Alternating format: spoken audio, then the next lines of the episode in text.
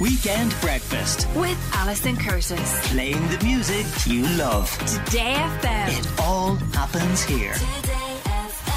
Ah. Yeah. As we promised, we were going to be talking about cows. And Fiona Wilson joins me from the UK, actually, to talk about a business venture that I'd be very interested in, Fiona. How are you? Thank you. You? Great. So, Fiona, if you know, people think of various ways to kind of relax and unwind and kind of be present in the moment in forms of mindfulness. And you've come up with an amazing idea in Dumble Farm in the UK, and you are offering cow cuddling. How does it ah, work? Well, it took us a while to practice, I have to say, but uh, we, we use our, we use some retired dairy cows for the actual cow cuddling experience. We get them sat down and cudding. I mean, if you grew up with cows, you'll you'll you'll know about cows laid down cudding, looking all content. Yeah. Um, and they're, they're very friendly cows. They've always been used to people around them, and they're quite inquisitive animals. They're quite like They are. attention.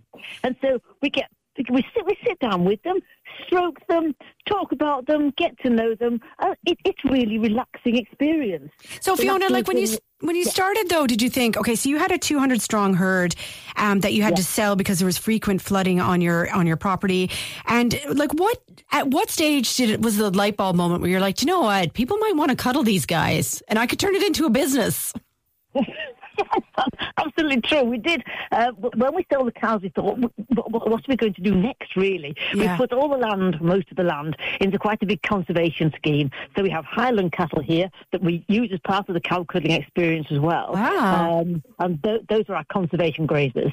And then the five retired dairy cows that we'd kept because we couldn't bear to part with them. Yeah. We thought, what, what can we do with these? We, we, we, we, have, we have seen cow cuddling in other places, and we knew these cows were very affectionate, and we, we thought, well, well, we'll give it a go. And so after quite a while, after quite a while practicing, we started having guests down, and, and now everyone's used to it. The cows are, love it, and it's going really well, and everyone says it's great, and we have a really good response from it. That's incredible. So you your tickets like sell like crazy. So how does it work? So you people buy a session. So I'm just wondering how long that session is for, and you know how much are we talking?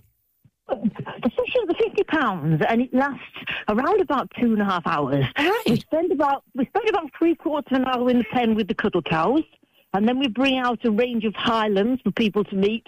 We Wow. meet the we meet the other animals on the farm, and then we have a warm up with a coffee and cake at the end. That sounds like a nice way to spend a day, I have to be honest. So you've got Grandma Snowflake, Crocus, Cloud, Soft Face, Cuddle Puff, and Carrie are the names.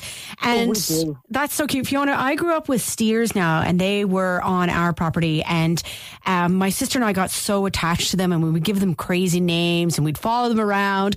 And I think that's largely why I became a vegetarian, but we just couldn't bear to part with them at the end of the year because they had like a seven month stint on our property. So you do become attached to them, and they are like pets.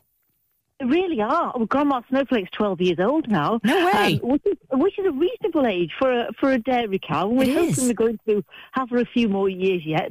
Our Highlands uh, live until the 20s, and we will be very, very attached to them.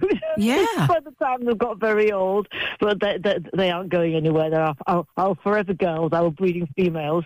Um, and these are the ones we bring out for our animal experiences and, and the ones we meet and things. But Fiona, Uh, people, I don't yeah. think people realize that they they do actually have personalities. Like they do have distinct personalities, the same way that other animals do. Oh, they really do. Um, Kerry, for example, she's the sensitive one. If something bad's happening, she puts her head down and shuts her eyes. Um, and then Cloud's the really inquisitive one. Uh, Grandma's definitely in charge, even shows that she, even though she's the oldest one. They really do. You learn the you learn the characters when you spend a lot of time with them. I really love it.